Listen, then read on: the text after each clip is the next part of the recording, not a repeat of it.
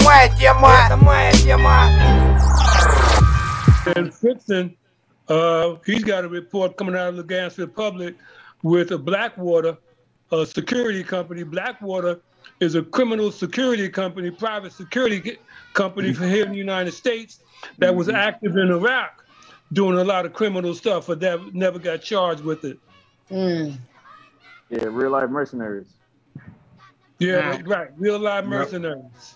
That's right. Matter of fact, the head of Blackwater is the brother of the woman who was the head of the education department under Set in the White House. Mm. Wow. Mm. Very interesting. Mm-hmm.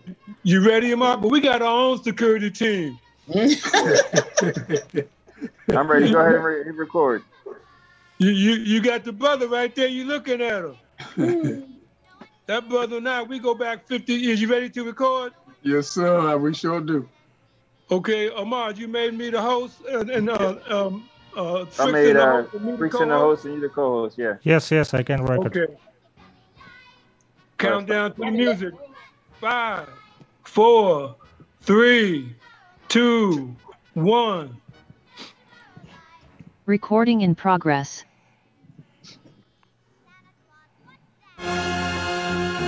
Out to the people. Power to the people, power.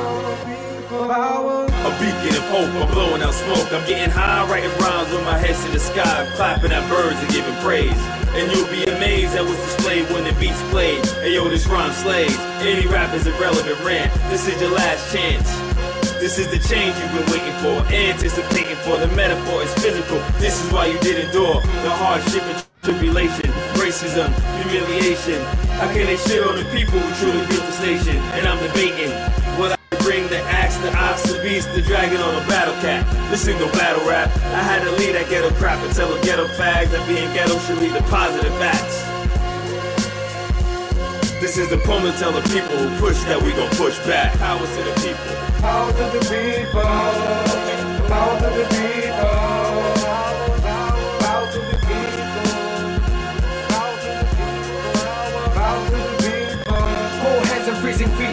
A heartbeat like a simple loop on the MPC drum machines. Eyes wide open like a hook, looking to hunt his opponent. What a jerk, like scavengers, warfare the world want us to be. But I'm Egyptian, originally black, not white. Slavery exists in my today and on my past life. Not looking for money and jewels, just freedom to breathe and rights to choose. Hate is a myth, stop the evil from having his freedom and be things. Cause hip-hop is in him ever since he was born. My physical training was the main aim and the goal. The discrimination turned his physical dreams into a lyrical war. So let me tell you, you and y'all, we should believe, love, dream, submit, commit, should fight and achieve the free human rights from the underground prison hell. And be aware, Rastafari movement is international. UNITED, RPM, Run DMC, Joker, Screw, your ass, fuck Shakur, Most Def, Pierce, One, Anwar Sadat, Yasser Arafat, Abdel Nasser, Luther King, Malcolm X. These are who we are representing on the streets. This positivity is the first step of peace. So get off your knees and let me hear you say, power to the people, power to the people, power to the people, power to the people, power to the people. The hood niggas in me can't escape from him, cause he grew up with me, cause he grew up in me.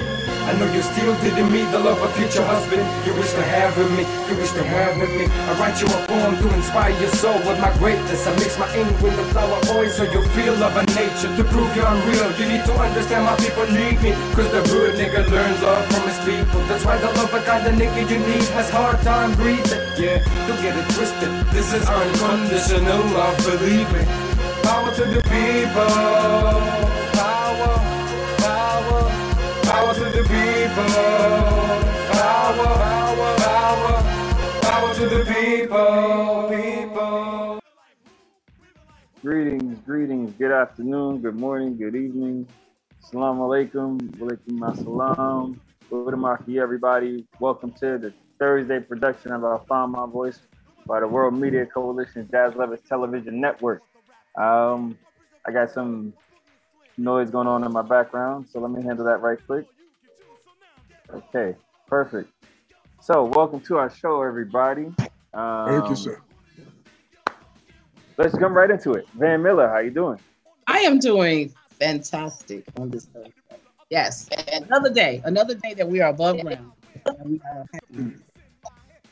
Yes, and I can look and see that everybody's doing well, looking good, are better. You know, we need it. Yeah, we're losing your money, man. Yeah, so we're so happy. But you know, there are so many things going on in the world today. Everywhere we go, every corner, going on, major going on, people going on. Major. You know, we think about tragedy. Tragedy is going on in every part of the world, and you know, it's just not my neighborhood, your neighborhood, or everybody's neighborhood. So, you know, we have to, at this point in time in our life, become very, very vigilant and, you know, really think and move on purpose as to what it is that we're doing with our lives, because, you know, we can be going on minding our business and someone just, we could be caught up in the wrong place at the wrong time. And it's going to fall like that. And so we're just in that place. So we have some great guests here today. I understand that we have some reports that we're going to hear today. You know, it's always exciting. People ask me all the time, put your flyers up on your show, and you have all these amazing people on. And I said, you know what? I never know who my guests are. I have an amazing team of people that every Thursday when I come on, my guests are always new people. Yeah, I come and present myself. And so it's just, you know, awesome place to be in. And that people love you enough and believe in you. So I just thank you all, you know, so much, Ron and Makakumu, because you all are here and send all the way over on the other side of the world. And so, can we start out with our report? We want to do them. Say it again. I didn't hear you. I said, do we want to start out with our report today, and then get into our guest? We want to start out with it. We want to start out. Okay, so can we get report? Okay. Your audio is coming up. Yeah, your audio is going in and out. If when you talk directly to the. Let me get over here. Let me get over here. So can we start out with Frickson today? Can Frickson give us a report? If it possible, can we speak first with our guest from Brazil, Zulu Guga Brown, because Amar can translate his speech, and I don't know Portuguese, and Amar can talk with him in his native language. Hey, that's why you're the host. Tell us who we're starting with.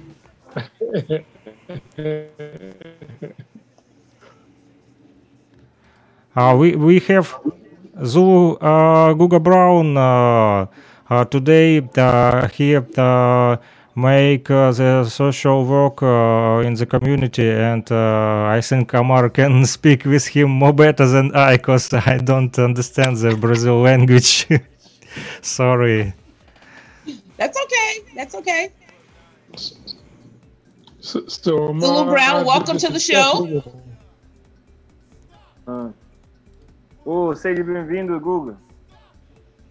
Estamos junto. Sabe? He says, we're all in this. We're here. No, okay. Tudo ok?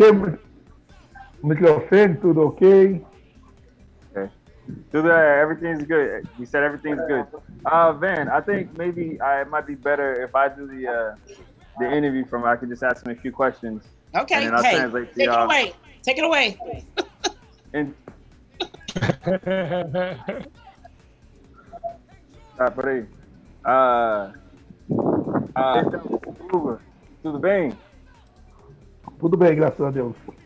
Primeiramente eu quero agradecer pelo seu tempo, né? Sei que você tem que você tá na correria, então obrigado para vir para o show.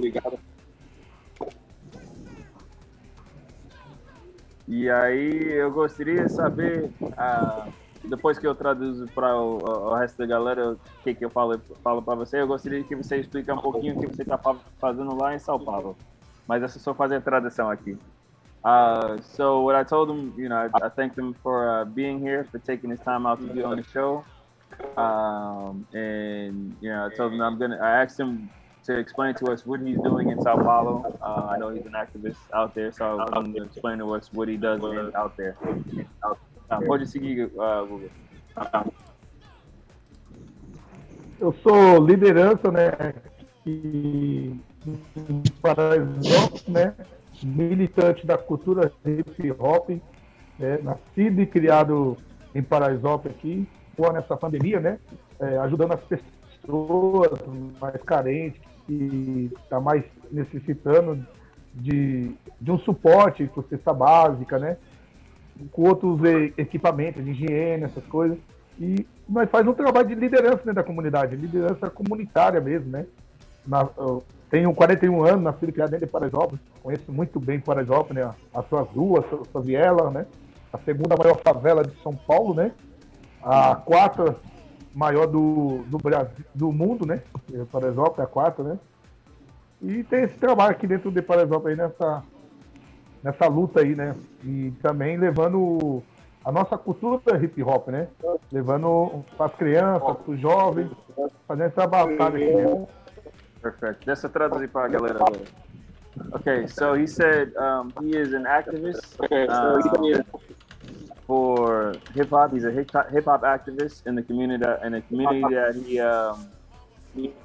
that he lives in. It's called Paraisópolis. It's the second largest favela in Brazil.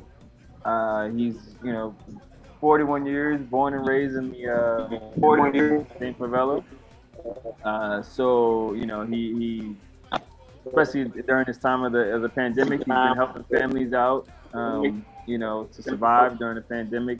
Also helping to push and disseminate the hip hop culture, because, you know, it helps the youth in the community. Isso. E tipo, quais são as atividades que você participa? Oh, he's also from the Zulu Nation, so you know.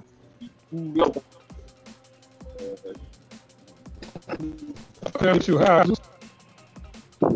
it again. So let him know that I'm your official high priest for the Universal Zulu Nation. O Guga, a Marco Cubo, que também é meu pai, ele é tipo um pastor, não sei como eu iria falar, mas um dos líderes do universo, líder espiritual da nação Zulu, do Zulu Nation, oficialmente. Zulu! Yes, sir. E quais são as atividades que você faz principalmente na Paraisópolis, Lula? Tem vários, né? Eu sou guia de Paraisópolis, né? Em qual que eu trago o turismo aqui para dentro, mostrando as culturas dentro de Paraisópolis, né? Cultura.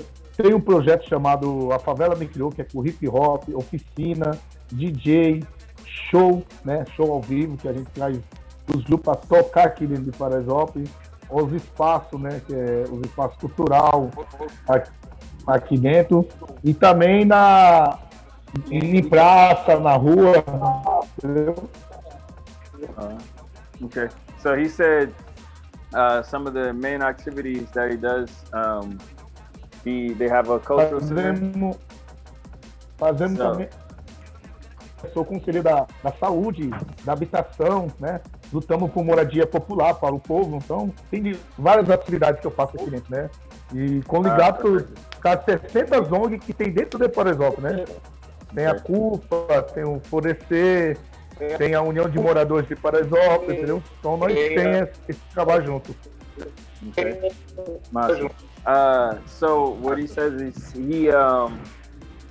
They do lots of activities. They have breakdancing, MCing, DJing. You know, they have art. They also work with a lot of the other cultural centers in the favela.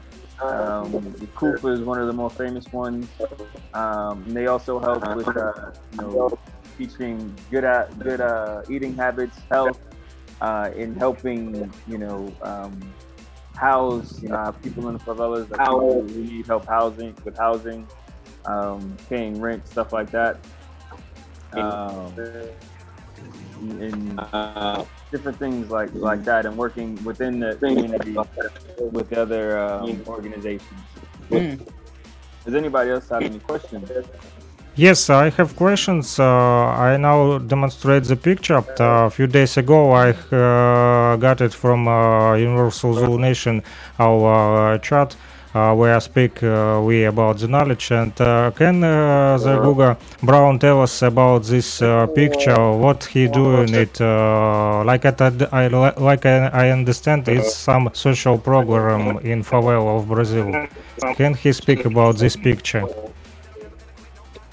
Oh, Guga, como você está mostrando a foto que você ajudando a comunidade, você pode explicar pouquinho sobre o que está acontecendo aí? Isso aí é uma foto que a gente estamos fazendo distribuição de cesta básica, né? As pessoas que mais carentes, né? As pessoas que estão precisando, que estão desempregadas, né? E não tem um prato de comida para comer, e a gente, pelo conhecimento que a gente tem, né, na mídia, com os empresários, a gente ganha a cesta dos empresários e leva para as pessoas que estão necessitando, né? Então essas são as cestas que a gente tinha ganhado aí para estar distribuindo aqui na comunidade, através do projeto que eu tenho, que chama um projeto Estamos Junto Paraisópolis, né? É um projeto que a gente criou para ajudar, fazer esse trabalho social, né? Ajudar as pessoas que estão precisando nesse momento tão difícil. So he said, one of the programs that he has is called We Are Together Paraisópolis. So because of the pandemic, there are a lot of people who can't, feed their families. So what he does with his organization and some of the activities he does, he's able to receive money and bring food to some of these people so that they can, put food on the table, because a lot of them, because of the pandemic, they're out of work. And they don't have any way to make income to feed their family. Wow, that's awesome. Okay, please tell him the greetings from Lugansk People's Republic, from Zulu Nation, from Russia, from me and my brothers and sisters from our community also. Hello. Guga, Free Nação, ele também é parte do Zulu, ele mandou saudações lá do Lugansk Republic, lá para os Lugansk, que está lá na Europa, lá do Rússia e Ucrânia, ele mandou saudações e paz, e obrigado pela resposta. Does anybody else have a question? Não. Não. Google, você tem... I'd like to let him over Bahia. We can't hear you. What you do?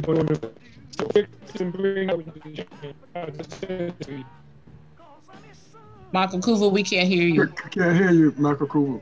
A lot of background interference. I'm gonna do something here because I have it in Portuguese, if they'll let me bring it up. Oh, wait a minute. I have it in Portuguese, if I just gotta find it. I just did it. Okay. You have it in Portuguese? You sent it to him in Portuguese? You have it in Portuguese? No, Guerrero de Luz, no. I sent it to, he can see the video. My internet is kind of crazy. Let me see. I'm gonna change devices.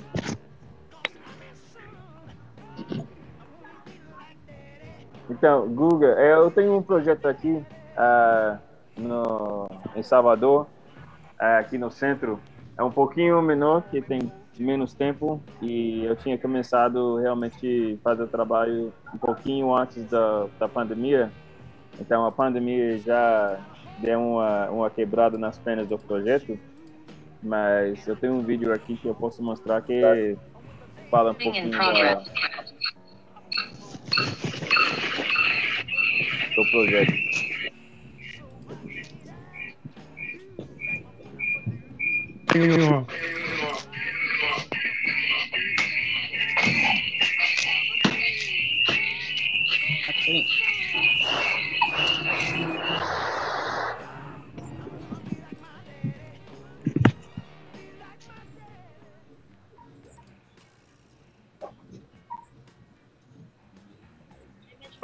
Sorry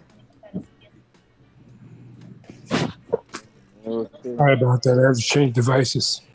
Okay. What I was saying, Ahmad, was since he's in Brazil, he needs to know what's happening with you and Guerrero de Luz. So I was asking Fritzen to play that video. Well, no, I have the video in Portuguese. That's what I was saying. Oh, you do? Yes. I don't know. You know me. I live out here, so I gotta make it. I'll run you out of there if you don't keep right. He's manifesting. He's manifesting. Right on. Mm-hmm. All right. Can y'all see the screen? Got it? Yes, we see. Okay. Já imaginou se pudéssemos conectar as crianças do Brasil com crianças de outros países para trocarem experiências culturais? Você acha que poderíamos tornar o mundo um pouco melhor? Guerreiros da Luz é uma instituição que irá fazer exatamente essa conexão entre o Brasil e o mundo. O projeto iniciou no Rio de Janeiro, em 1998, quando Amar Mansur foi convidado para participar de um torneio de capoeira, representando seu país, Estados Unidos. Após o torneio, conheceu 6 crianças carentes da comunidade, e a partir desse encontro, a vida de Amar mudou, pois percebeu o quanto sua presença era importante para aquelas crianças, que podia compartilhar seus conhecimentos e mostrar que é possível conhecer outras culturas. As crianças ficavam radiantes com cada encontro, queriam estar o tempo todo ao seu lado, queriam ser como Amar quando crescessem. Aprenderam a respeitar o próximo, praticavam capoeira, começaram a sonhar com uma vida melhor, através da arte e da cultura. A partir dessa experiência, Amar continuou levando cultura por onde passava, até chegar em Morro de São Paulo, na Bahia, uma pequena ilha paradisíaca, rodeada de natureza, com praias lindas, recife, golfinhos e muita vida marinha. Aqui a influência digital ainda não afeta tanto nossas crianças, pois a conexão está ligada diretamente com a natureza. O intuito dessa campanha é arrecadar verba para a construção do espaço cultural, onde teremos aulas de capoeira, teatro, música, muita arte e cultura. A sede mundial será construída no terreno que foi doado para esse lindo projeto. A construção será totalmente sustentável, respeitando a ilha que pertence a uma APA.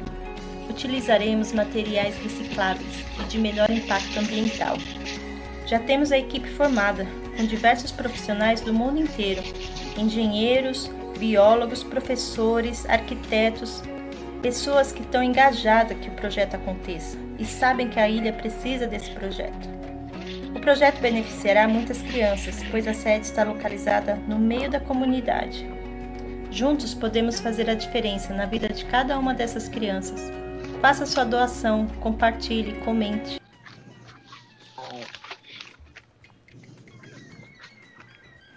That's deep, Amar. I didn't know you played in Portuguese. Yeah, very deep, very beautiful. I know.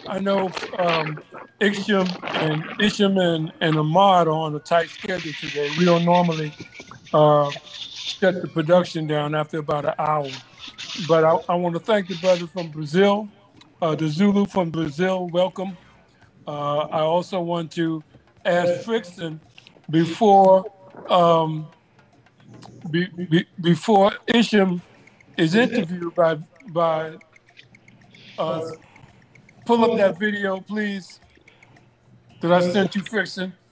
Okay, before we start, please, Amar, tell to Google Brown thanks, and also I wanna thanks tell to Zulu Bruno, King Bruno, who help us today meet Guga Brown, connected with him. By the way, Zulu King Bruno, a few days ago, the coronavirus, he now sick, so please pray for his health and say good wishes to him, best recovery.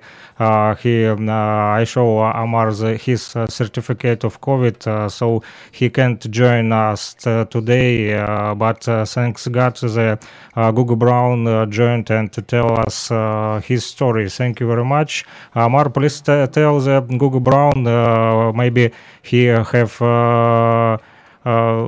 deals and need go to work, and he can out of the room. If he want to join next time, we wish him get again, because nobody from you can speak with him, and I know you need go to classes, so tell him please. Guga, a galera quis dizer muito obrigado pela sua presença e foi muito bem ter você aqui no show. Se você quiser voltar, já está aqui toda quinta-feira, mesmo horário. Agora é 2 horas no Brasil, meu dia nos Estados Unidos. Você pode vir quando quiser. Muito obrigado pela sua presença e parabéns pelo trabalho. E eu acho que a gente está conectado no WhatsApp. Vamos ver se a gente pode fortalecer as correntes para ver que a gente faz um intercâmbio, alguma coisa assim, que também faz parte do movimento do hip hop. Sou MC e DJ, e foi Bruno do Zulu, do Nação Zulu, que fez o ponte, mas ele está com Covid, então a gente manda nossas energias boas para ele e melhores para ele, e seguimos na luta. Se você tem que ir embora, né, talvez você tenha algo para fazer, você pode ir se precisar, mas se quiser ficar também, fica à vontade, qualquer coisa, estamos aqui. Bom? Agradeço a todos aí, né? Mostrando um pouco aqui do... Né? Agradeço a todos aí, mostrar um pouco do nosso trabalho. O Bruno aí também, o Alexandre, que é o meu padrinho também, né, da Zulu aí. Quinta-feira eu não vou estar aqui, não vou estar como, porque eu vou estar em Brasília, né? A gente vai estar fazendo uma manifestação aí em prol dos pessoal que estão presos, que não estão recebendo visita da família, estão doentes. Então a gente vamos estar saindo daqui do Paraisópolis de busão para estar fazendo essa manifestação em Brasília. Mas quero sim estar participando, e é bom ter essa conexão, né? Das crianças, falar através do outro mundo é muito legal. Eu não tive essa oportunidade, só tenho agora, né? Então é muito bom mesmo. E a gente quer continuar com o trabalho social, que é o que a Zulu faz, né? A Zulu é isso, ajudar as pessoas, né? Eu tive meu pai, que 2 anos atrás eu perdi meu pai, acamado, né? E não tinha remédio, não tinha nada. Então resolvi entrar na saúde para lutar, para melhorar a vida das pessoas mesmo. A gente não pode ser que a gente não tem, mas a gente tem que lutar para melhorar a vida das pessoas e fazer nossas crianças sonhar na favela ter futuro melhor. So what he said was he definitely he wanted to thank us for having him here. It's great to make the connection. You know, next Thursday he won't be able to be here because they're doing a protest in the capital of Brazil to protest the treatment of the prisoners in jail. Because some of them are sick with COVID, and you know the government and the authorities are not letting their family go see them. They're not letting them have visits from their family. So a lot of these prisoners are dying in the jails without having, being able to get visits from their family. So when they go in there to protest that, he also said that it's good that, you know, to make this connection, because, you know, this is something that he didn't have when he was a kid. So he hopes that we continue on, and maybe on another date, he'll come back on and be with us. Yo, definitely. Let him know, Ahmad, that once they do that next week, that we would like him to come on the following Thursday and do a report. Okay. Guga, ela disse que meu pai disse que depois que você faz a manifestação lá na Brasília, se vocês fazem um relatório, tira foto, vídeo, Aí no próximo vez, né, talvez no próximo quinta depois, ou outra quinta que a gente combina, você pode chegar e falar sobre isso. Tá bom. Okay? Peace aqui. Aqui, peace, Zulu. Zulu. Paz. I have to run downstairs real quick. Okay, fix and bring up that other video, please. So we, okay. I know Isham got to go too soon.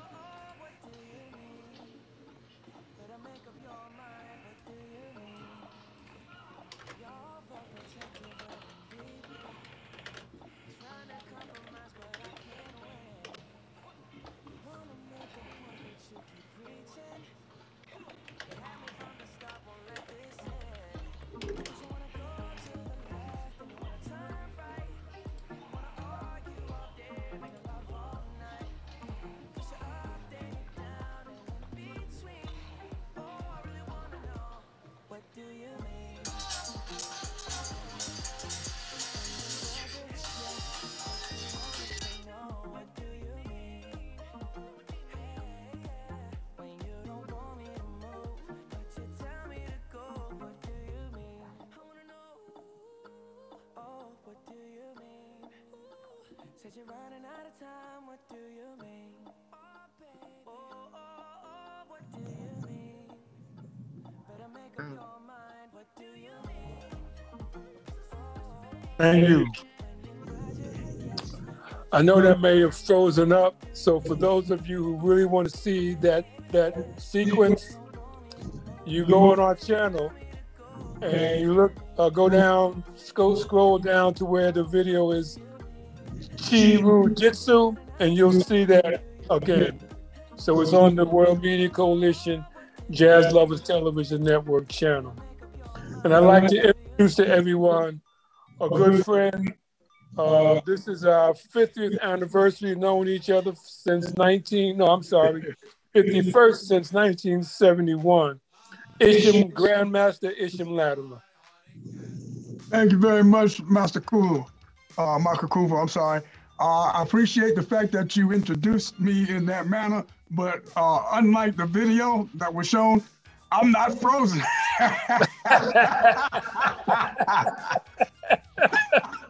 At 74, I still got a lot of movement. that brother's still crazy. Yes, indeed, brother. I appreciate you. Thank you very much for the invitation to join everybody today. And I'm hopeful that anytime that I can, based upon the invitations, I will be joining, additionally down the road, ongoing. I'm not going to be too long because, I've got to get out of here in about 10 minutes. But anyway, as Michael Cooper was saying, we go back a long time and a good time. Because when we were coming through here in terms of martial arts, the flaws I can recall, and I'm not trying to minimize anybody who's been in martial arts coming from behind us, but in terms of our generation martial artists, there were some of the best martial artists going.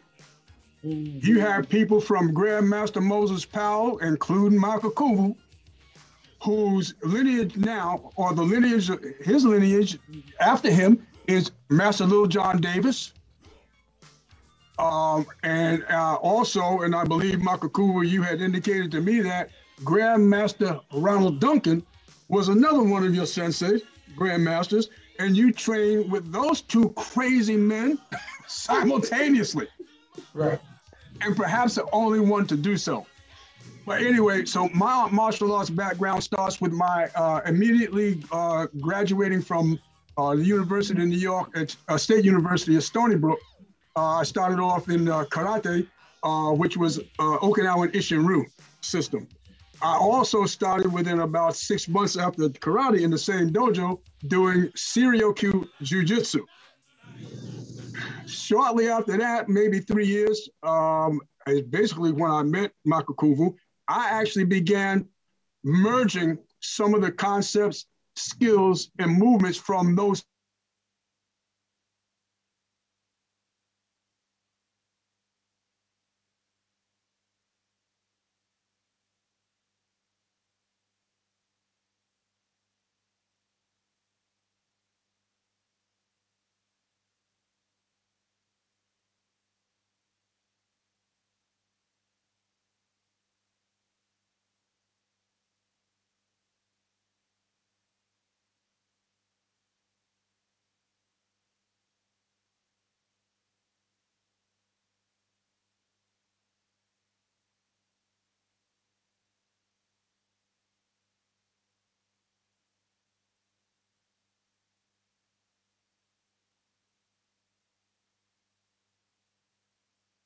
recording in progress. Creating injury, if they have injury, so you got to be careful for that. But we was back then, we was young, we was up, and still young and still doing a lot of things.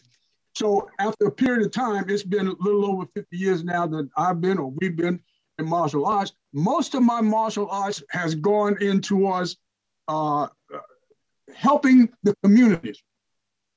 And the community is basically people who look like me, on the most part, who look like us.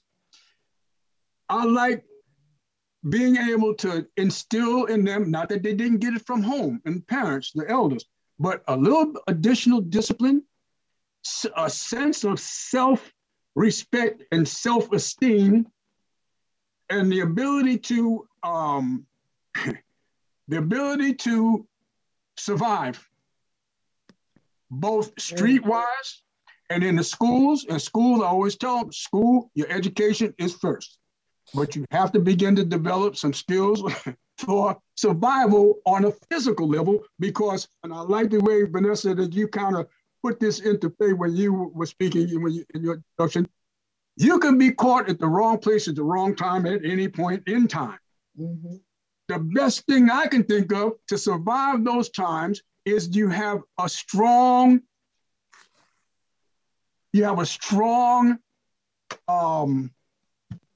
level of skills, physical skills, that you can ward off attacks. And most attacks are going to be, probably with somebody who's just out of it. And this COVID stuff has put people right on the edge. And a lot of people don't have that type of discipline that is developed, through martial arts training and other areas. But martial arts training, first of all, will let you understand that the best fight is no fight. Right. That's what I instill in my children. I have a children's class at the middle school in Huntington Station. And the first thing, and anyone, the best fight is no fight. You have to be cognizant of that in order to put the response or responsibility on yourself when you determine that there's a hostile environment there and you need to remove yourself from that. If not, it's probably going to escalate to the point that you are either you're not going to make it or the other person is not going to make it. And both of you lose, because if he dies or she dies and you have to go to court for their demise, you both lost. Right. You both lost. So what was the sense?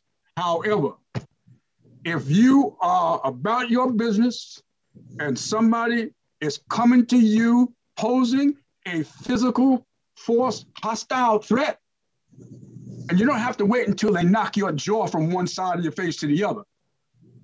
You just have to understand and identify that that person is a hostile, they're in my personal space, and they're kind of raging. You need to either hurry up and get away from there, or you need to go ahead and blast off. So once again, I go back to the point, the best fight is no fight. Nobody's Superman or Superwoman out here, contrary to what all these television and movies are showing, people flying and doing all kinds of things, blowing up tanks, laser eyes and fingers and stuff like that. That's not happening. That's not happening out here.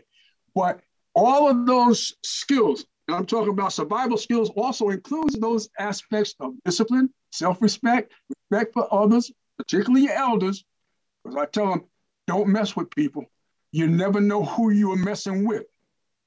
Because I'll tell you one thing, I've been around for a while like Michael Kuvel, and if somebody comes to me and they're not right, and we have to get physical, I'm looking to survive. But if that person is in a position where I have advantage on them, if there's nobody around to stop me or to help them, it's a wrap. It's a wrap. Because if I take any chance other than that, then I'm giving the opportunity back to the aggressor. And if I give the aggressor a second shot, guess what? I'm done. I'm out of here. I got 8 grandkids. I'm 74 years old, and I hope to live long enough to see at least the youngest one reach high school, maybe college. That's 10, 15 years. It's a long shot, but I'm going to take that shot. I'm going to be ready. Now, let me get back real quick, and then I'm going to leave it to somebody else. With my martial arts training and my instruction, I believe that people, and Michael Kuver, I have to give you credit, as I always do. It's something that I heard you say the other day. You have to first go through healing before there can be reconciliation. Now that applies on a macro level as well as a micro level. That applies to the individual. So if there are things that are in your head, in your heart, and in your mindset that are troubling, you have to do something, even if it means seeking help from somewhere. And not everybody can do that. And it's not their fault because they're a reason. But you need to understand that you have to repair, okay? You have to repair and heal yourself along whatever it is that has been troubling and bothersome for you. I'm sorry, Vanessa, you wanted to say something? I have a question for you. So yes. From what I'm hearing you say, is that if there were more programs like what you and Mark Kuvu have done in years past, then we could avoid some of the gun violence and some of the gangs and some of the things that are going on, that we have going on in our neighborhoods today. Absolutely. No doubt about it. No doubt about it. I think when we were coming up, that's what it was. We had more brothers and sisters and people, white, whatever, in the communities engaged and involved in martial arts training, the martial arts discipline, the martial arts grooming for self-empowerment, if you will, which is important. That's character building. When you're building character in people, you're building their confidence. You're starting to help them be able to heal the things within them, because we don't know exactly what's wrong. Why did he go off and do that? Everybody was the questioner. Well, there were some things that was bothering them, you know, some trouble, and it could stem from way back. But the martial arts was something, I believe, if I'm wrong, I apologize, but I think if I study the data, however it's pronounced, we find that there were more people involved in martial arts then than has been of late. The martial arts, unfortunately, of late, especially in this country, hate to say it, but it's more about ego, personal ego, than it is about world vision, a greater positive outlook, a greater positive understanding of where you fit in the major scheme of things. The first place you start with is yourself. Now, sometimes you have to have reminders of where you're. It's just like anything. The teacher, you got to have the student understand where they are. I don't like to use the term weaknesses, but I'm going to be real. Where your weaknesses are with regards to this technique or understanding of that concept with them, and help them get a greater understanding. With that greater understanding comes higher, more polished skill and self-understanding. So healing yourself to heal others. Yes, thank you. Yeah. This is what happens with security. And Michael Cooper, I'm gonna let you go because I know you ran it back. You might want to remind me of something or just give me some more food for thought or whatever. Now, I also have owned a security guard company for the past 21 years. One of the things that I've been doing with that is hiring the vast majority of people who look like they come from my community, from our community. Unfortunately, with COVID, a good number of those that were working for me, I had to lay off, of course, because business began to dwindle down to the point now that this might be my last quarter. The first quarter of this business year might be my last quarter because I got some things that I can serve the community even better than the keeper. I don't need the security. So now I say, okay, you know what? I'll invest more time and energy on establishing community-based little dojos or whatever, or some of my black belt students do the same. But here's a concept in security. First me, then you, then we help them. Me, you, them. If I can't help myself, I can't help you. I have to save me. I have to strengthen me. And I have a saying, guard your strengths and improve your weaknesses. But if in that order, nothing really gets done because there's a missing link, so to speak. There's a drop-off in that movement forward. You hit the edge of the cliff and you drop down. So it's me, I gotta be together for myself. Then I can do something to help you and we can do something to help others. So it's pretty simple. It's not an egotistical thing or whatever. When we say, well, me first, I'm first, I'm first. Well, you know what? I think sometimes we forget that that's how we have to be. We have to be first in ourselves, of ourselves, for ourselves, before we can then strengthen someone else, and then we collectively strengthen the larger numbers. Yeah, I have a saying for that. My thing is, you have to know when the season is over for something in your life, and that season does not mean dead in the ground. Mm-hmm. It means that it's just over. Yes. And when it's over, you cannot go back and pick it up, whether it's people, jobs, money, whatever it is. Yeah. When its season is over, you have to know that. And that's what you're saying to us today. The security season is over. So something else new has come into its space, and you have to know it's time for you to move forward to do something else. I love that.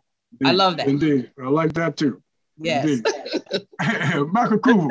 That's what I found my voice is about.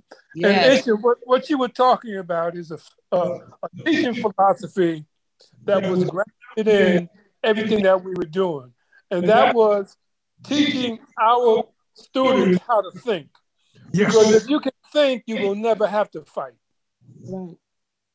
And one of the things that you mentioned is that when you are in an environment and the vibration changes, you feel the atmosphere change, going in a hostile direction. That is the sensitivity of the consciousness of training in the arts to let you feel that. So when you begin to feel that, move out the way. Get out the way. Nothing good's coming. Get out the way. Absolutely.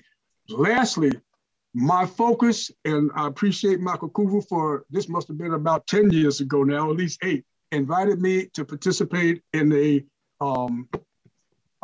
program that was martial arts and the healing arts out in Ronkonkoma, Long Island. Yeah. Yeah, Ronkonkoma, yeah. Long Island. Okay. And from that, I grasped a lot from that, and I hold a lot to that. What I've been doing since I started studying I keep in my head, I keep thinking Chiru Jiu-Jitsu. I started studying Tai Chi. And the thing that I started implementing within my own martial arts, more so than ever, is simply breathing. Every technique has the same genesis, and that is movement. Movement is most efficiently and effectively done by the coordination of mind, body, and breath. If you have those three elements rolling in the same time and space, your energy level internally is going to be far stronger than if you were lifting weights and going and trying to be strong. The first thing that people do when you ask them, how can you improve that technique? Most of them will say, do it stronger, do it harder. Wrong understanding. They're not there for, that's where martial arts has become more and more and more in this country. No, the simple response should be relax. Mm-hmm.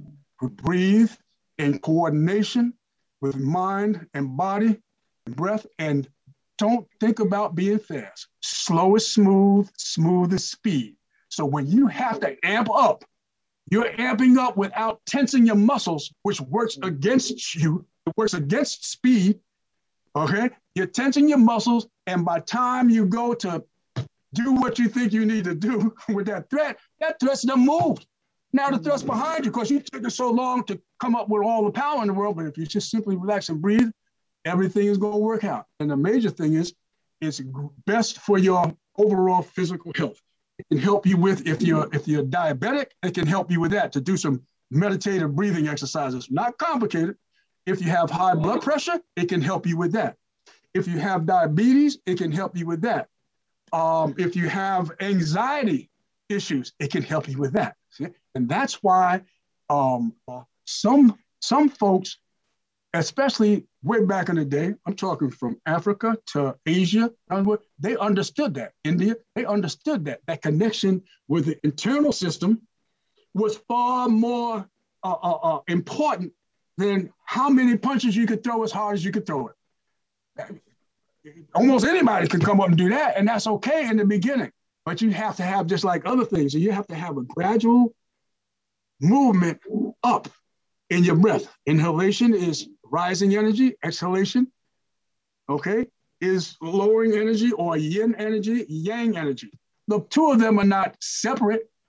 They're there. It's just the manner in which you work them that separates them, but they're still connected. So I do a lot of that now with my students, and I'm starting to introduce my children with that, because some people say, well, you have to be more advanced before you can do that.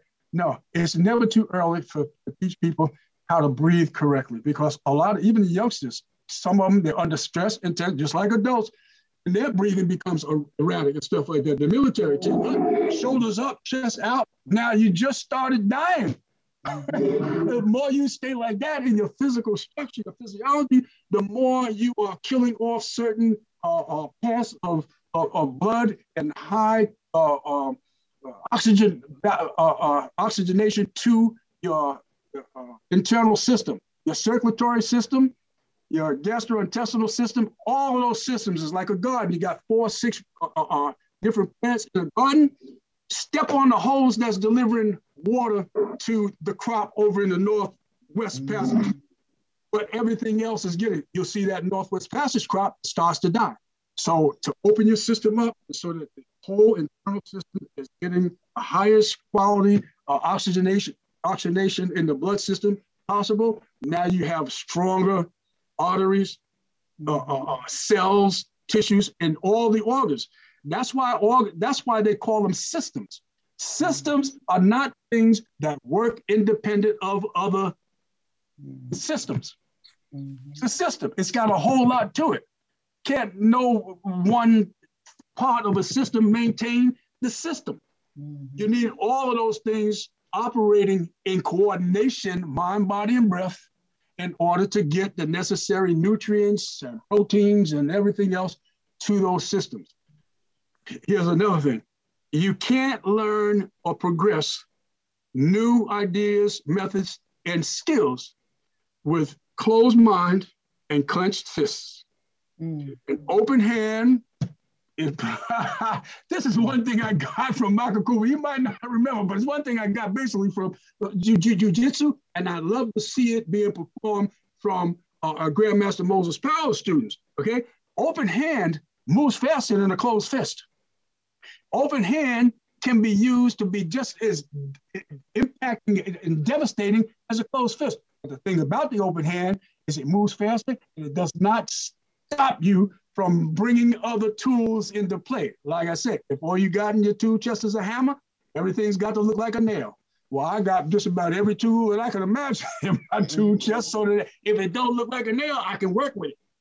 Mm-hmm. You know? So, but that internal breathing and control and balance and positivity is very important. It's definitely more important for me now. I mean, if I was back in my jitterbug days still, Michael can tell you, he was part of them a little bit too. If I went off, I don't have nothing to hold me back. Mm. But first of all, today, if I go off today, it would be the same thing, but it would have taken a lot longer stretch of time and brutality or whatever, ignorance on the part of the person that I might have to, you know, move against for that to happen, because I value things more than the person that could bring me there. Mm-hmm. I value my 8 grandchildren, my wife, myself. You know, I'm too busy to be stumbling and bumbling with this character. Mm-hmm. So, you know, and that's pretty much it. I try to keep it all together, all quiet. I get excited when I have the opportunity to talk on it, but if you're not one of my students, I hardly mention martial arts in any phase, any shape, form, or fashion. Mm. You know? So. I think that what you're saying is so irrelevant, I mean, today, because as I've seasoned, I don't say got old, as I've seasoned, I've learned that, you know, things that are going on around us, things that people are saying and doing, it doesn't bother me. I can look back 20 or 30 years ago how I would be affected by that. But if you say those things to me today, and I'm like, you know what, I have more important things to right, absolutely. Think about absolutely. Than mm-hmm. what it is that you're talking about, because it does not change anything about my life. And if we can find a way to feel that in our young people, mm-hmm. we can change a lot of things that are going on in our communities. No doubt. I have no doubt about that, Vanessa. No doubt. So, please, Makakovu, sorry, Makakovu, please enter the room. Dean the Trumpet from Uganda, try and enter. He needs your access because I lost connection in internet and can't be co-hosted. So please enter the Dean the Trumpet. He now try enter in the room. Sorry. I was looking for him. I don't see him. Okay, I will now tell him he trying once more. Okay. Because at one point he was in. Yeah, I saw him in here earlier. Yeah, but that, you know, that's our key.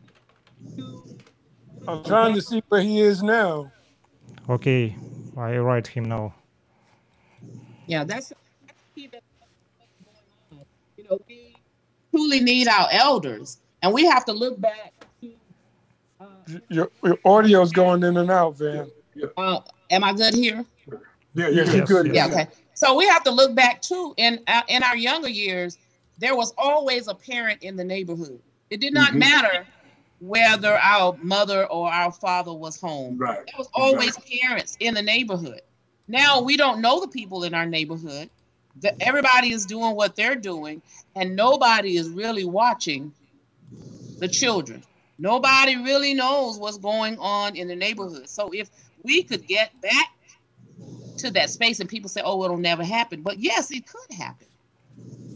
It could happen. you hit on a very important, and you know, that's a reality for so many years now. Yeah. You wouldn't do certain things in the neighborhood if you just thought an elder was looking or could see or hear. Exactly. Or hear. To use the type of profanity that they're using, they're standing up in the middle of the school or college floor in the room and curse a professor or maybe even a pastor, whoever, out. Yes. You know, basically going toe-to-toe with the verbiage and stuff like that. But, you know, maybe not so much a pastor. Hopefully they wouldn't be there to show up like that with a pastor. But you're right. We're working two jobs, some of us three jobs and stuff. Many of us as males have been incarcerated over and over again. So we're, you know, basically extinct from the family setting and stuff. And some of that is by design, by the way. Some of that's by design. As a New York State parole officer for 23 years, I got to really, I understood a lot before I started working there, but I got more understanding with the experience and, you know, of the system that has been in place for many, many years. My master's thesis was From Education to Incarceration by Way of Disciplinary Techniques, which were it was inequitable in that the disciplinary techniques used in schools was always for people of color, for the black student. White students, just like with arrests, white students got arrested for a little bit of marijuana, and now it's illegal, so it don't matter. But before that, black folks was getting arrested, like Cat Williams said, the comedian said, they put me 3 years in jail on a blunt that I hadn't even lit yet.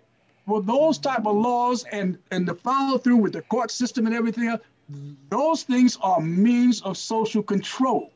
Social control is about control. The people who want the control are the people who have had the control and have had the control for centuries, who have stolen the control.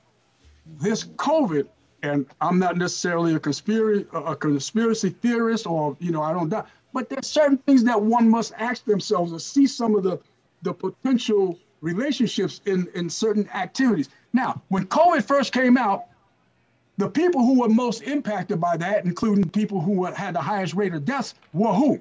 Were the elderly and mostly people of color.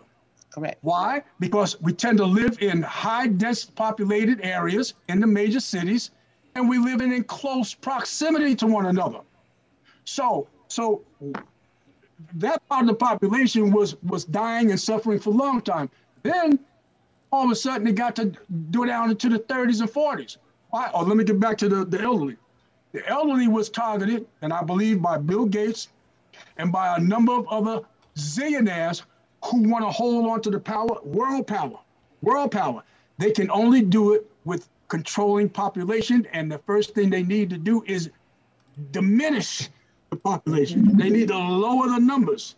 And the numbers they want to lower, the elderly, they can't produce anything. They're a big drain on the economy. The care and time and everything is dragged the economy. So let's take care of that part first, okay? Then the 40, 50-year-old, what about them? 30-year-olds, start getting to them. Well, they're the ones that are reproducing. So now and I'm just saying, I don't want people knocking on my door, dragging me out of my little basement here, stuff like that. They're not going to drag you out from our show. I'm just saying, well, the people now in the reproductive, you know, part of the population, the most active. Yeah, I like that, brother. Okay, now, if they no longer, if it's lowering their ability to produce sperm, and I just had an article the other day that came out, several tests were done on some males that were not, families that were not able to, you know, become pregnant, and they found that the COVID and the shot was something that was minimizing the reproduction of sperm. Then they never talked about children until after that. Well, why kids? Well, you know, maybe they're in the way somehow too. Maybe they want to start controlling the minds early in them that they have to stay away from one another or from people or stuff like that. And maybe those injections, now they're being injected. So now by the time they become 15, 20 years old, 25 years old, they're wondering why they can't have children. Mm-hmm. And the women, a number of women had testified that they no longer are getting their menstrual cycle. They've lost their menstrual cycle. And they're not post, you know, that's that age. So it's just something that's strange. And sometimes you got to look at it. Sometimes you got to be practical. Sometimes you don't want to believe this is the deal. But Bill Gates and people like him want to rule the world. And they can't. Let me jump in here, Isham, because you're talking about the propaganda mechanism. And we're being inundated right now with the propaganda about Ukraine and Lugansk Republic. Frickson, bringing that information that you got over there in Ukraine. Frickson is in that area of Europe. Okay. Okay. Beautiful. And we're being inundated with information that Putin is amassing troops on the border to invade Ukraine. But let's Frickson, bring up those pictures about the Blackwater mercenary group that's on the ground already. Yeah, Blackwater, pure evil. Okay, like you know, today in SME we see a lot of information, in media we see a lot of information that came about, like everybody in the USA and Europe media tells that Russia try make invasion in Ukraine. So I was living in Ukraine before 2014. I have the passport of Ukrainian citizen. I was Ukrainian citizen. So in 2014, Ukrainian government start attacked our native Donbas people, Russian-speak people who live in the east-south part of Ukraine. So our Russian-speak people like me and my family who never speak Ukrainian language, we from the birth have in mind the Russian language. We are Russian-speak people, but we have no problem with Ukrainian people. We have many relatives, families in Ukraine, but Ukrainian government start attack us and send the military soldiers who fight with citizens, civil citizens. Our civil citizens have no weapons like people who live with me, my oldest fathers and my brothers are trying be independent and fight for their rights, but government try kick us from our territory by the force, and they start drop on us the hard gunnery shots, the tanks, the rockets, and today we living in the border between the front line where the war continued from 2014 and nowadays, and we have no Russian soldiers. We have only our rebel soldiers from native land, Lugansk People's Republic, from Donbas area. So, but today our rebels fix the moves of so-called Blackwater military private soldiers that came from the USA, and also the military private soldiers from so-called Academi, Blackwater, and they show the pictures, make the videos with the Ukrainian soldiers. So these private companies like Blackwater and Academi train today the Ukrainian soldiers to fight with our rebels, and they try move to our land and by the force make us slaves. So our people don't want to live by the rules of the government of Ukraine. We have our own leaders. We have Lugansk People's Republic president, the head of the Republic, but Kyiv government, Ukrainian government don't want to build dialogue with our leaders. They try build dialogue with Moscow, with Russia, but it's not war between Russia and Ukraine. It's that civil war between Ukrainian government and our native people. But media in Europe and in USA try today show the aggression things from Moscow. The Moscow and Russia help us from 2014, sent to us medicine, the foods. In 2014 we have blockade, water blockade, economic blockade. So Kyiv, Ukrainian government stop pay our people, our grandfathers and grandmothers the money for their jobs and subsidies, so-called. So we have no chance go to the bank and take our money from cards because it was blocked by Kyiv government, Kyiv Ukrainian government. So we start build with Russia, and Russia help us with medicine, send the water, many foods, and then they give us chance.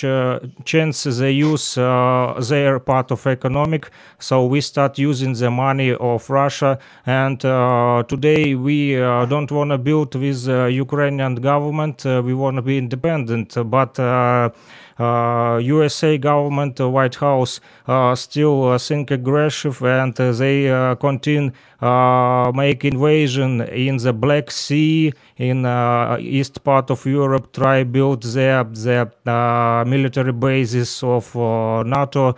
So make there the bases with this rockets. We don't want a World War III. We want a peace. We don't want to see NATO in our territory. We want to make dialogue and live with peace. Because today these private military soldiers, they kidnapped by few months 4 soldiers from our side.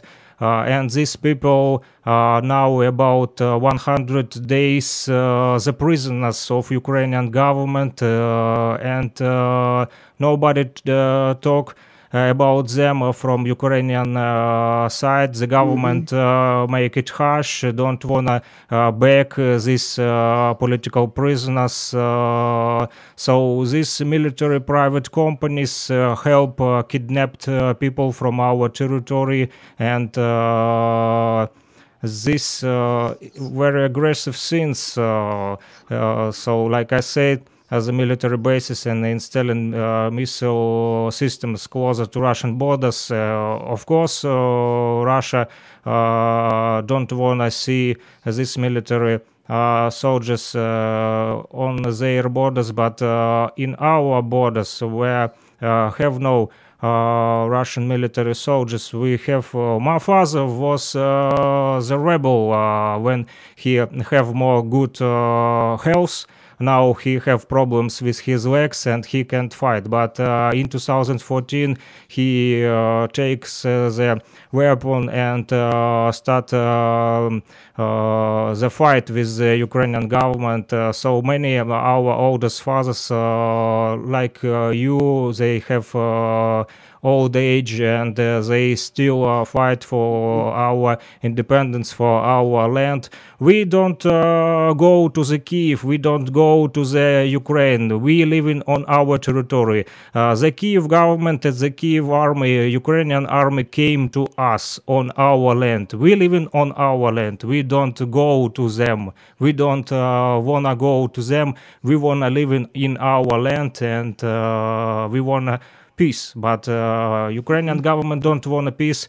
They don't want to speak with us. They only said that we terrorists, that we separatists, that we rebels, that we must, by their sins, we must be in the prisons. We all for them political prisoners. They want to see us in a prison, but we want to live on our own land. That's the conflict is going on. Mm-hmm.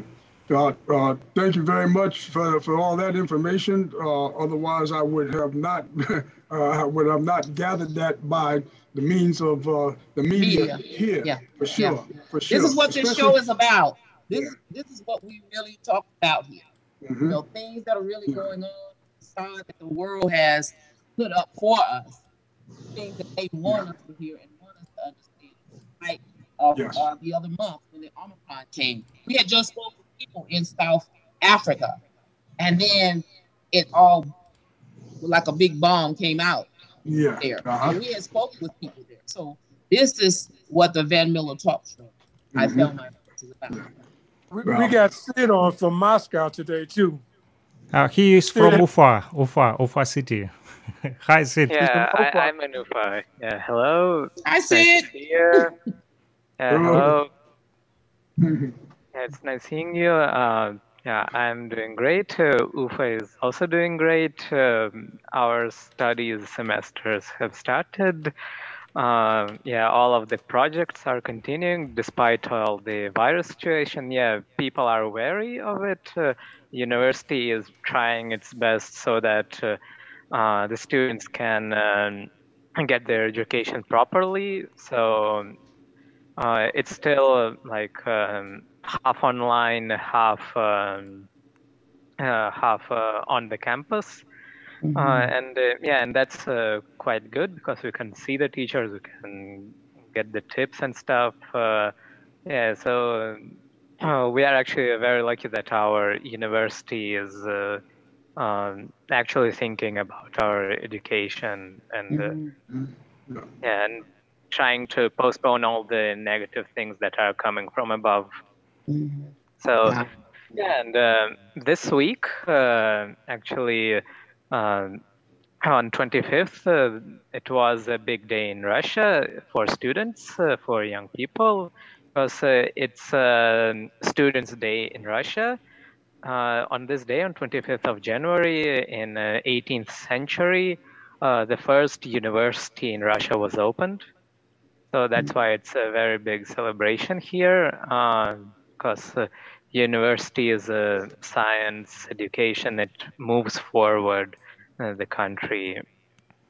And on that day, we had actually festival with the on university campus with the kind of like carnival with sports tournaments rather.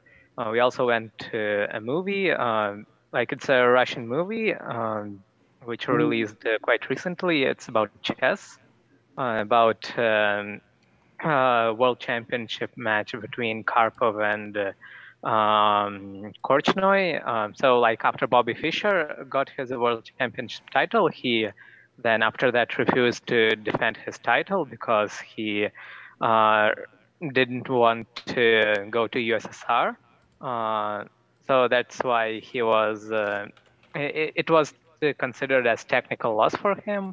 So he lost his title and Karpov became world champion. And so there were first world championship match that after that, that Karpov defended was against Viktor Korchnoi, another Soviet grandmaster. Yeah, it also had a lot of politics behind it because Korchnoi had defected from USSR, so Western media and Western powers during Cold War were supporting him a lot. So it's quite interesting, and so we will discuss that movie more profoundly online this Tuesday. So we are having a special event for that. Because it's not only history, but it's also about a lot of other things. And Then 26th of January in India, yeah, because I represent two countries here. Yeah, in India we had Republic Day, and this time it was historic. Sorry, Sid. Makako, try see the Dean Trumpet try again. He still can't enter. Maybe you need your second device. Yeah, I'm gonna go check the second device. Okay. Now. Please. Okay, sorry, Sid. Okay, it's all right. So this time for India, this Republic Day was very special because finally, like in Delhi, capital of India, there is this very central place called India Gate, and there is also a war memorial there. And between India Gate and war memorial, there is this canopy place where during colonial times there was statue of George V, and after we got independence, like in the 60s, some Indian citizens of independent India, they destroyed that statue and placed a photo of Subhash Chandra Bose, an Indian revolutionary, who stood up with the arms against Britain. So like the history taught to India West and everywhere in the world that India got its independence with non-violence and with Mahatma Gandhi, but you cannot gain independence with just by simply asking somebody to go away from your country after waiting it for 250 years. Yeah, so it's a bit... Will you get out of here? I like to speak with Sid. He also always take a lot of stories here. Even he is young, but he knows the history, and he's always speak and tell good stories.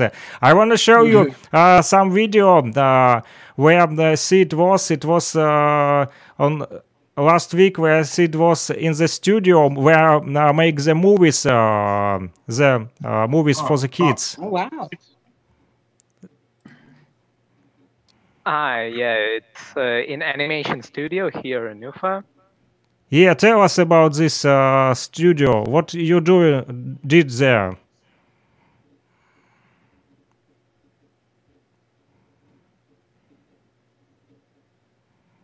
Okay, so there's no sound, but you can tell from the video what's going on.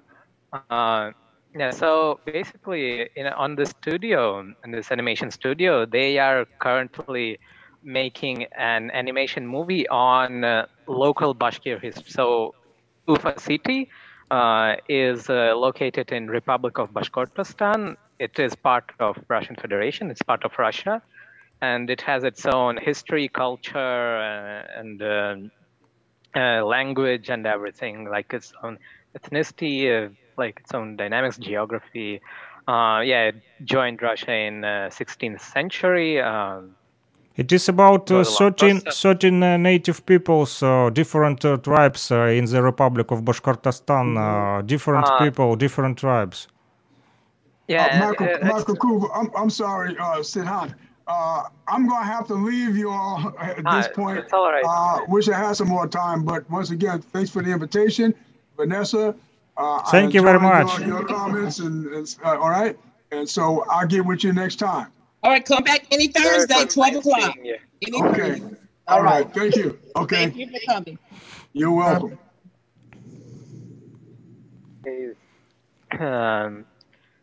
I'll continue. So in our, so it's our, it's a cartoon about history of our local. Soldiers, like it's about more military history of when Bashkir people fought against Napoleon.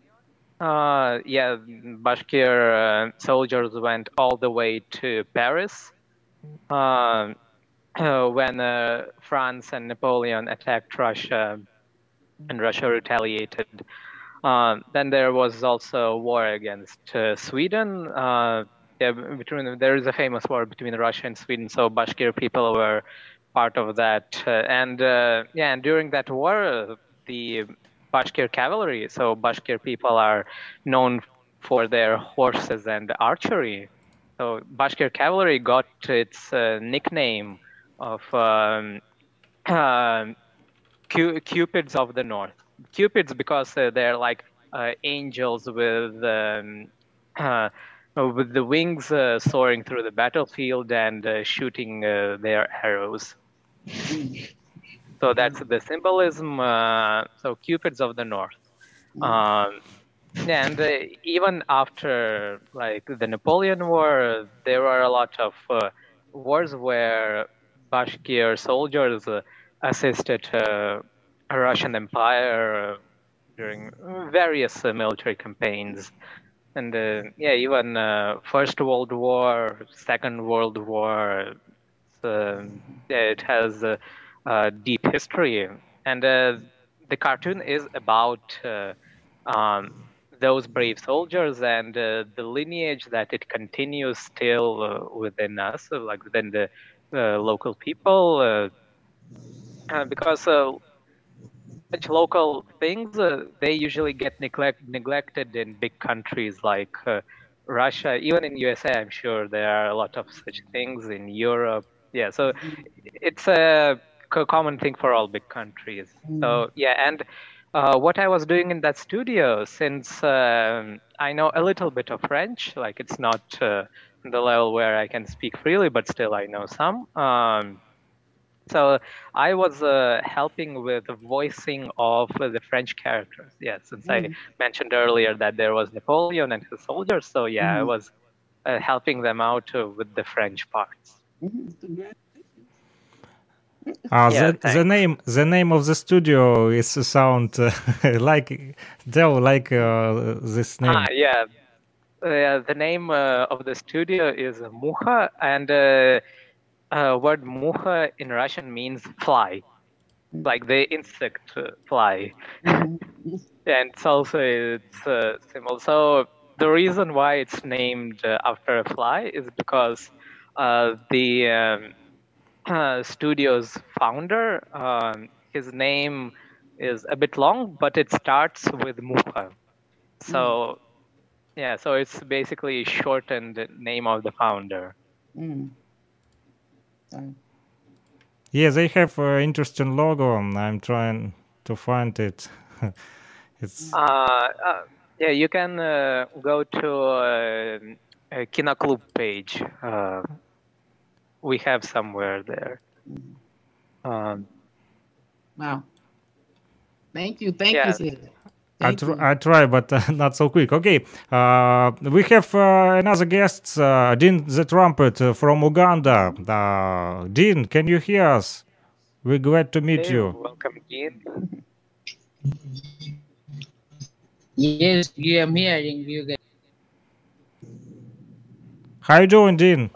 How's everything in Uganda? Yeah, I'm doing great, and everything is great in Uganda. Yeah. I wanna now also show you some music that doing Dean with his friends.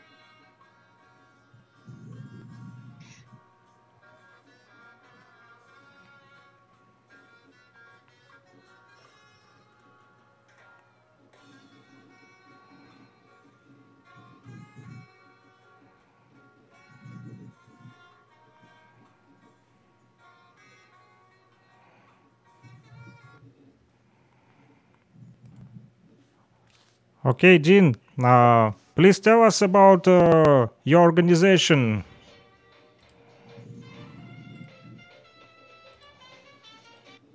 Yes. Our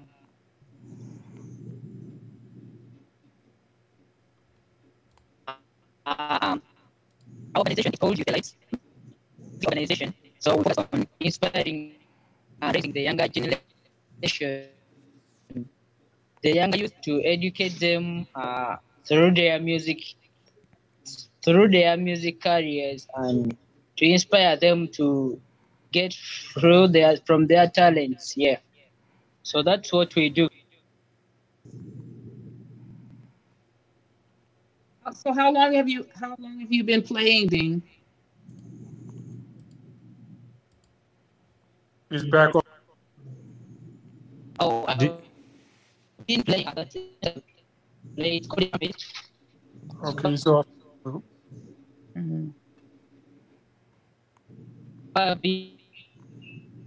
sort of going in and out. Like 4 years. Okay. Internet not so good in Uganda. Yeah, I can tell.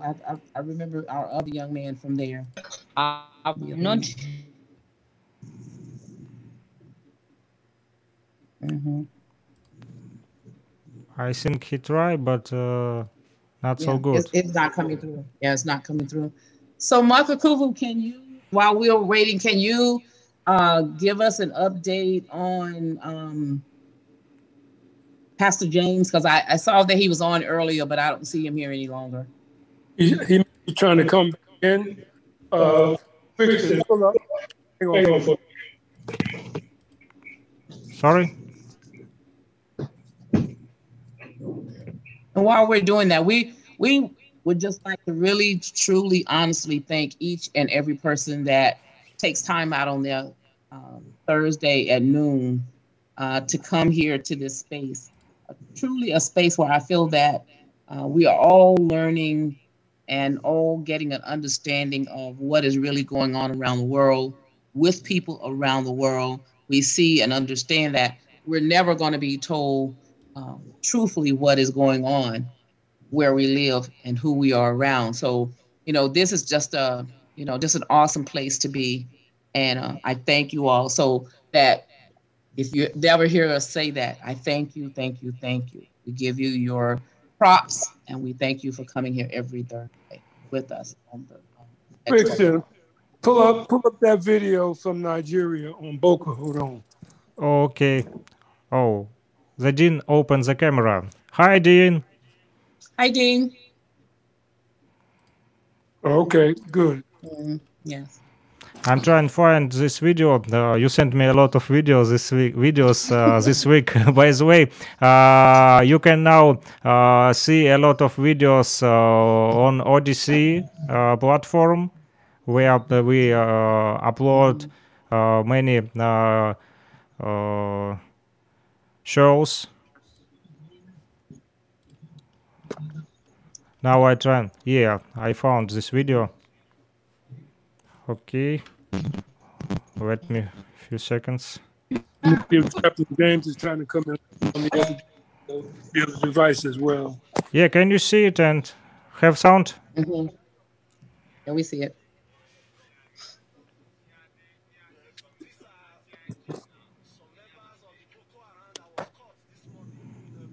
Do we have sound, Frickson, on this? Have no sound. Mm. It what's happening is, though,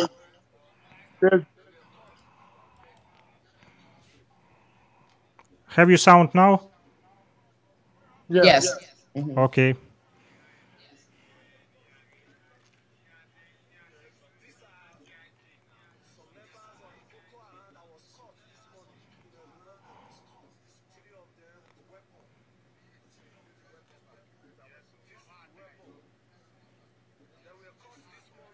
Mm.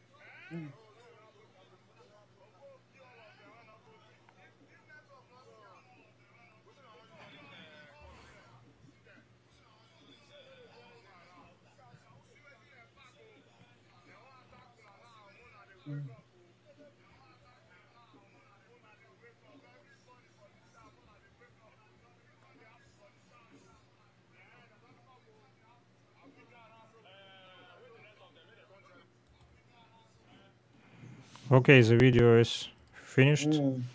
So that is the capture of some members of Boko Haram in Nigeria. And earlier was speaking about Bill Gates. There is some documentation that I ran across several years ago that stated that Boko Haram was being supported by Bill Gates and some of the other billionaires in Nigeria for Monsanto. Because Monsanto wants to start growing GMO, vegetable products, corn. So Boko Haram is operating in the agricultural area in Nigeria, and what they're doing is trying to run out all of the local landowners who are farmers. The landowners.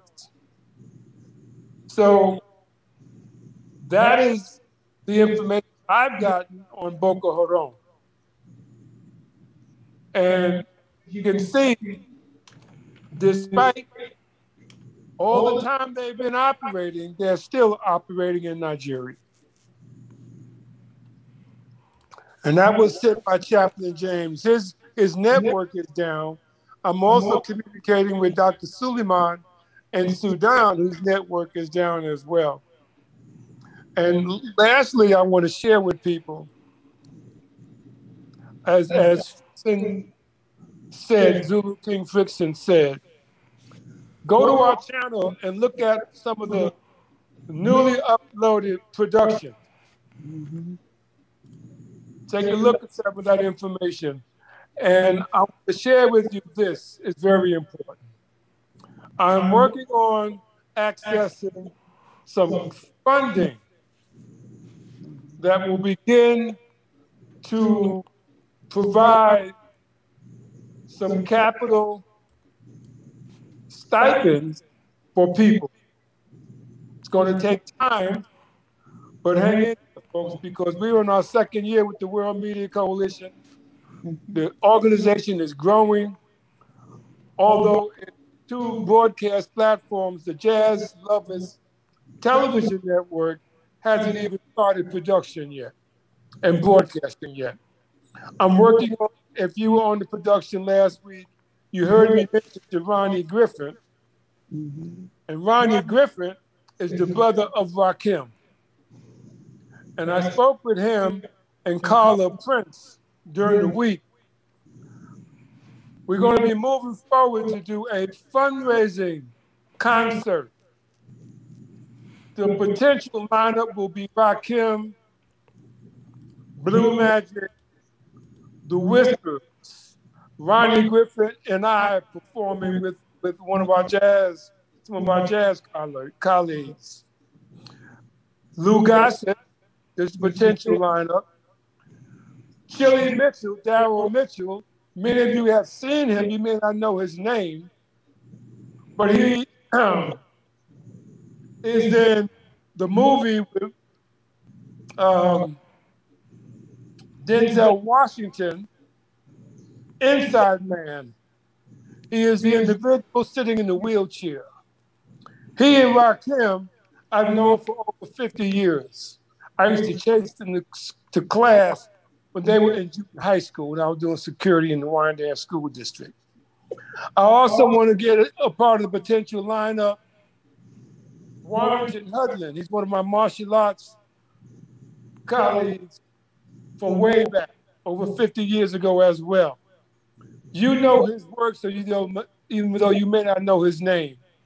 He was the producer, director for Bebe's Kids and House Party. I'd like to get him to speak along with Lou Gossett. I want to honor at this event the Queen Mother, Amy Bell Olatunji, who was the widowed wife of Babatunde Olatunji, the Nigerian drummer. Their son, Kwame Olatunji, was a very good friend of mine. And he is the individual that produced the film that was on YouTube, Bob Marley at Harvard University, which is the documentary on the Amandla concert to raise money for the liberation struggle in Zimbabwe that we did in 1979. I was the lead security investigator and consultant on that assignment. If you go to that, that's on our show, channel 2, Bob Marley at Harvard. When you see Dick Gregory speaking, you'll see a bunch of Rastas coming to the base of the stage to confront me. And they're coming to confront me because I told them that Rita Marley had to move. She was in an area that was a secured area, sitting in the lawn chair with a picnic basket behind in front of the chain link fence. And we had 18,000 people in the stadium and many of them on the field behind the chain link fence. And Rita Marley comes inside that area. If you remember, about a month ago, there was a concert in Florida where people rushed the stage and got trampled. Back in 1979, we had enough sense to know how to secure that type of area. When you see the Rastas coming to see me while Dick Gregory is speaking, I told them that Rita Marley had to move. They would come to me angrily. You see him walking, but she moved. And you can see that video. So these are the types of things that we're going to be moving forward with the World Media Coalition. And I'm in discussion, as I said, with Rakim's brother, Ronnie Griffin. Rakim's got a concert tomorrow night in New York with some of the other rappers headlining. And all of you know that I'm the high priest for the Zulu Nation. Some of the rappers don't even know that. Many of them don't. Most of them don't. That's okay. What we want to do with that concert with Carla Prince is to raise money to build buildings for the women who are homeless on the street with their babies. Here in Georgia, in Atlanta, and the babies are freezing to death and nobody's talking about it. That's right. So that's what we're planning to do. As I said, I'm going to be moving forward to access some capital. Excellent, Brixton. To access capital so that all of you who have been diligent in supporting the World Media Coalition can begin to get a stipend. It's not going to happen right away because I still haven't fully completed the process to access capital. I've been working on it for a while. But once this is done, and folks, I'm talking about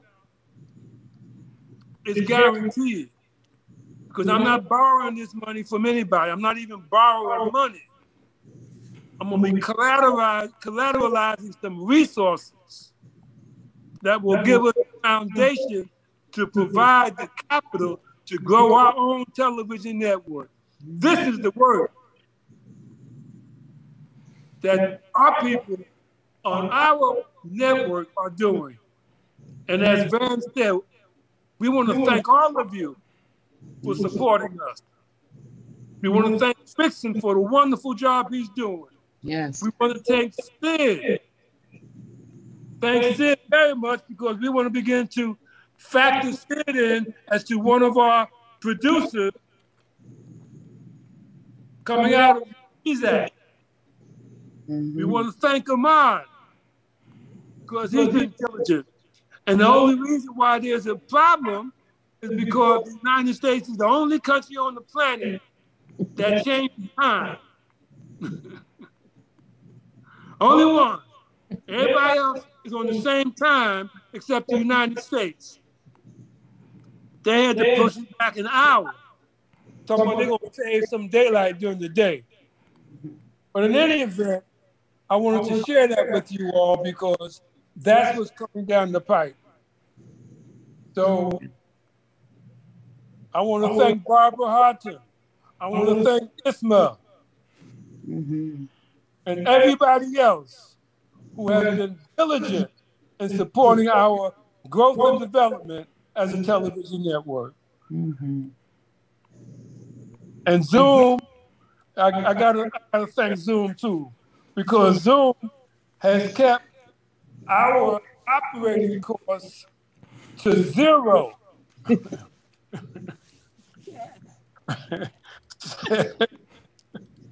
So that's great. Yeah. So again, this is our family, and our family will strive. Our family will survive and thrive. Yes. I tell people all the time, my uncle, I said, let's know that this is the place and time, and that we're going to another place. I say that to people all the time. I don't know why I feel that, but I'm just like, we're going to another place. Your audio keeps going out, babe. I said, we're going to another place, and we have to be ready. We have to understand that. I say that to everybody that I meet. You know, some of us think that we're going and we're not. So it's a time that you stop, take a look at yourself, and understand, what is it you're really doing? Is what you're doing going to benefit others, not only yourself? It's truly about other people. What are we doing for other people, to help other people? Because we are people that have been chosen for this journey, no matter what. No matter what we're going through, no matter what our health issues, financial issues are, we have been chosen for a time such as this. And we have to understand that we move forward no matter where we are, no matter what is going on around us. We have to continue to thrive and move the place that we're supposed to be going. I also want to thank Dr. Suleiman from Sudan. Yes. She's on now. See, we're worldwide people, and you know it.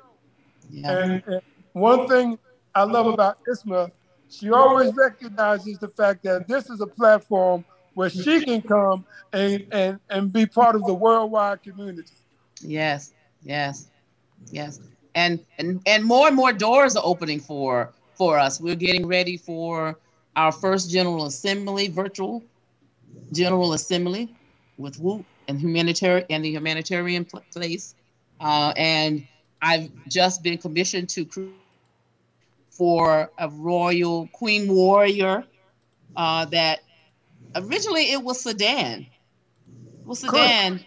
Yeah, Kush is Sudan. And so I've been commissioned to do that. So you know, Michael Kuhn will always say, I have a tie to a place I've never been. And it just seems like more and more people are asking me to come and be in that space. So, you know, I'm just so thankful and so blessed and honored that people see me in that light. Absolutely. Yeah. Anybody want to have any comments before we close out? You know how the program rolls, people. You can always jump into the conversation. Barbara's been quiet all day. I know Miss Barbara hadn't said anything.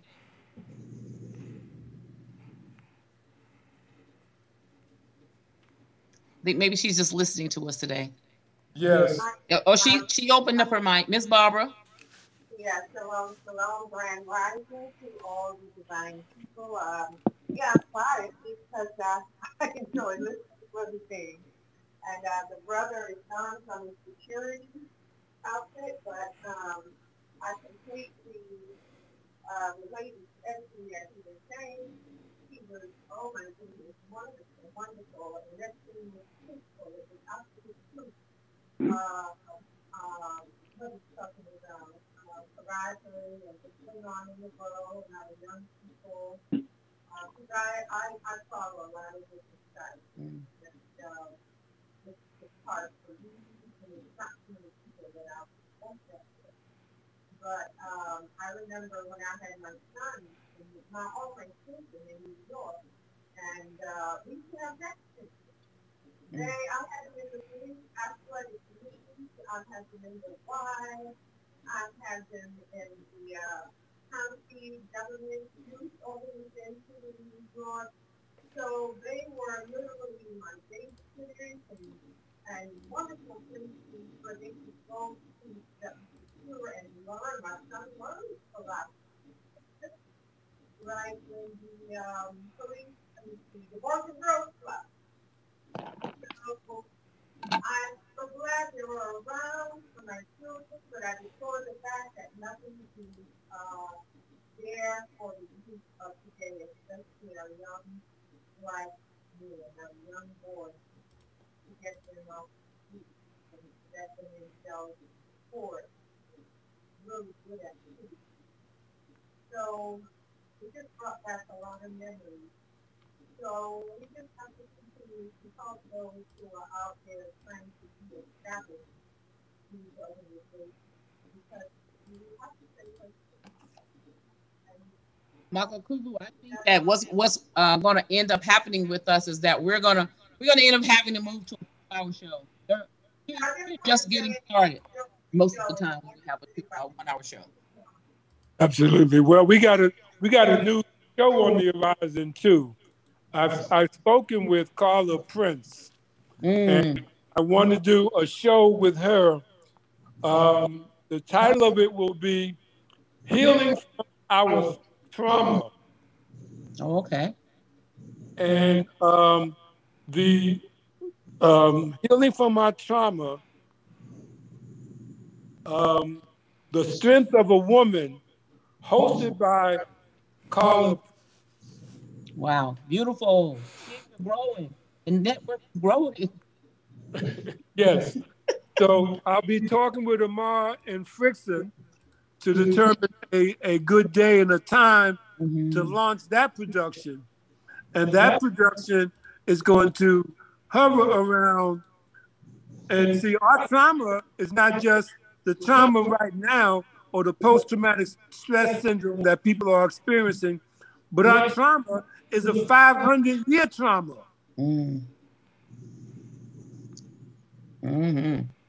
So healing from our trauma, the strength of a woman, that is the foundation to help us heal. So there's a lot on the horizon, people, and the concert, the fundraising concert we want to do to help build the church, get the buildings for her foundation for the women so these children stop freezing to death. We're looking at doing that in the fall because there's not much happening down here. There's a lot happening in Atlanta from springtime to the end of the summer. So we want to capture people's attention so that our attention is focused on helping heal and save our children from freezing to death next winter. I agree with that. Yeah, and I think I'm on the board with the Mothers and Daughters Global Movement, and I think on the 12th we actually launched out a huge project around the world, global project around the world, February 12th. And I'll keep you all keep you abreast of that. Okay. Isma, you want to open your mic and say anything before we close out? Oh, yes, just a few greetings, all family. This is Isma in New York. How are you? Okay, thank you. Hope all is well there for our family. But I just want to probably just deliver a few news comments and make a comment. Also, Brother Makakubu, what are we going to do about the mothers and the babies that are in the coal of Philadelphia right now, though? What are we doing now? Well, so that's a question. Contact some of my people in Philadelphia, see what we can do to move forward on that. But there's a lot that needs to be done. And as I said earlier, I got to access this capital, folks. Once we access this capital, we are fully independent. We ain't got to ask nobody for nothing. And that's when we become the driving force to be able to address those type of problems, Ishmael, head on without any permission from anybody. Oh, okay, so along the way, you'll tell us what we can do in terms of what supplies they may need, or if we can start some kind of fund ourselves as part of this group here in the USA, you know, where to send donations to, you know, your under your auspices that can be delivered to them to buy what baby food or diapers or whatever it is that they need in the interim until the concert occurs, to bring in the larger amount of funds.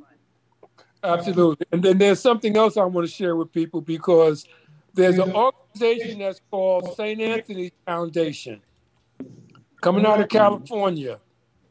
They offer up grants to people. I got contacted from one of my heiresses, and she just picked up $50,000 from the St. Anthony Foundation. So she's encouraging me to apply for the grant.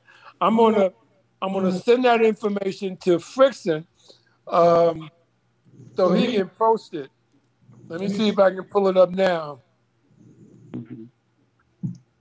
And then I want to see Dr. Suleiman in Sudan. She's listening very attentively. So I want to check with her to see if she wants to speak in reference to what's happening. Okay. It's Sudan. Thank you. Did you finish? Do you want to share anything else? Oh, no. Okay. Just a few more bullet points. Just to know that Momia on February 9th will make the 40th year of Momia Abu Jamal's incarceration again in Philadelphia. And then in April will be his birthday. But they're having a major webinar on February 1st online. So again, advocate for his release and speak about his plight. And his illnesses, so on and so forth. And then, as I mentioned to Brother Makakubu, the National Black Convention will be having its 50th year conference in Newark, New Jersey, from August 4th until about the 7th. So this is the convention that was first convened by Mary Baraka 50 years ago in Gary, Indiana. Now they're going to do it 50 years later in Newark, New Jersey. So I don't know what's going to come about it and what successes we can look to since 50 years has now transpired, and we're probably at a worse spot than we were 50 years ago. And then in terms of Cuba has developed 3 or 4 different vaccines to treat the COVID-19, and they're dispersing these vaccines and their treatment to other countries around the world. But now it's 60 years that Cuba has been suffering an embargo that was first placed on them by John F. Kennedy. John F. Kennedy. Yes, yes. The mafia president. yeah, that's just it. I mean, everyone is looking at him as such a goody two-shoe, but there is a lot that was missing in our history. And now that we have the revisionist stories coming out, or not even stories, but truths coming out, we see where these people, the lay of the land of these people. So that's the extent of my contribution today. Thank you for listening. Thank you. Well, as long as Cuba under, I can't think of his name, it's not Batista, but as long, that was Nick, Batista was Nicaragua. As long as Cuba was a haven for the mob to launder their money, everything was fine. Cuba was open for all types of tourists from the United States because the mob was there laundering the money. Mm-hmm. When Castro ran out the mob, because that's who they ran out, people. They ran out the mafia off of Cuba. And when they ran out the mafia off of Cuba, that's when Cuba became a pariah. Mm-hmm. So that's the real story, people. And you can see that story in the second Godfather. The Godfather movie. The second Godfather movie, you see them actually running the mob out of Cuba. Mm-hmm. Wow. So that I didn't know. So that's it. Dr. Suleiman, do you want to speak before we close out?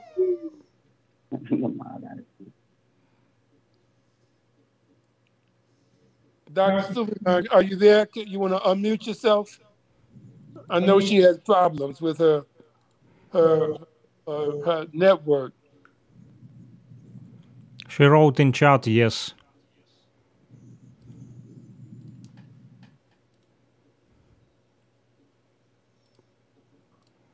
I found the link that you sent me. The St. Anthony's information is on the screen. Mm-hmm. I can text that to people. They are accepting applications for grants. Dr. Suleiman is giving us her best regards. So I see her. I see down here. Yes. Wow. Well, Michael Kuvu, I think that for the most part, you have given us our end of the day lesson.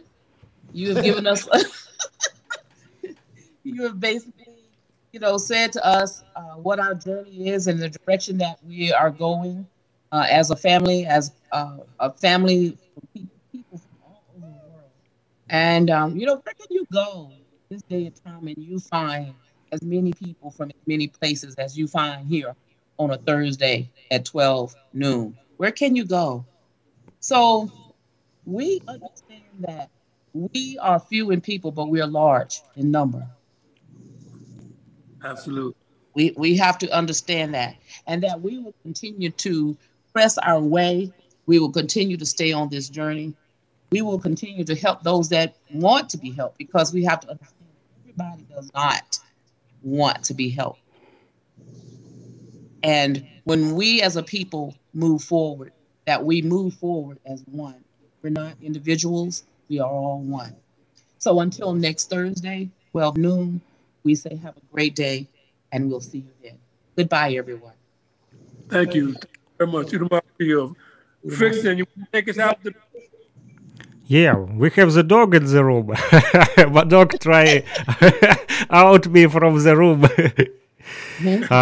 Before we close, Dean the Trumpet have no good internet today, but he asked me play also another one music video. It's only 30 seconds, so I not take a lot time from you. Okay, let's go.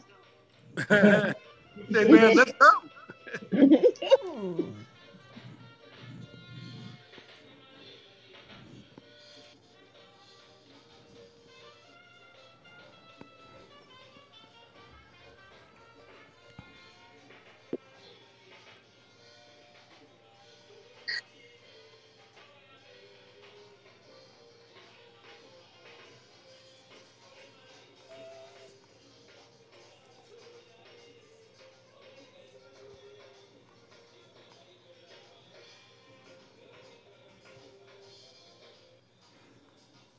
So that was the part of Jazz Lovers Television, not only World Media Coalition. That's right. That's right. We gotta get Dean Trumpet. Matter of fact, communicate with him. Ask him to make a couple of longer, 2 to 3 minutes that we can use to open our shows. Mm-hmm. Okay, like in Uganda, so bad internet. So we have a lot of people who wanna enter our show, but. They have no chance because internet in Uganda so bad. Yes. Mm-hmm.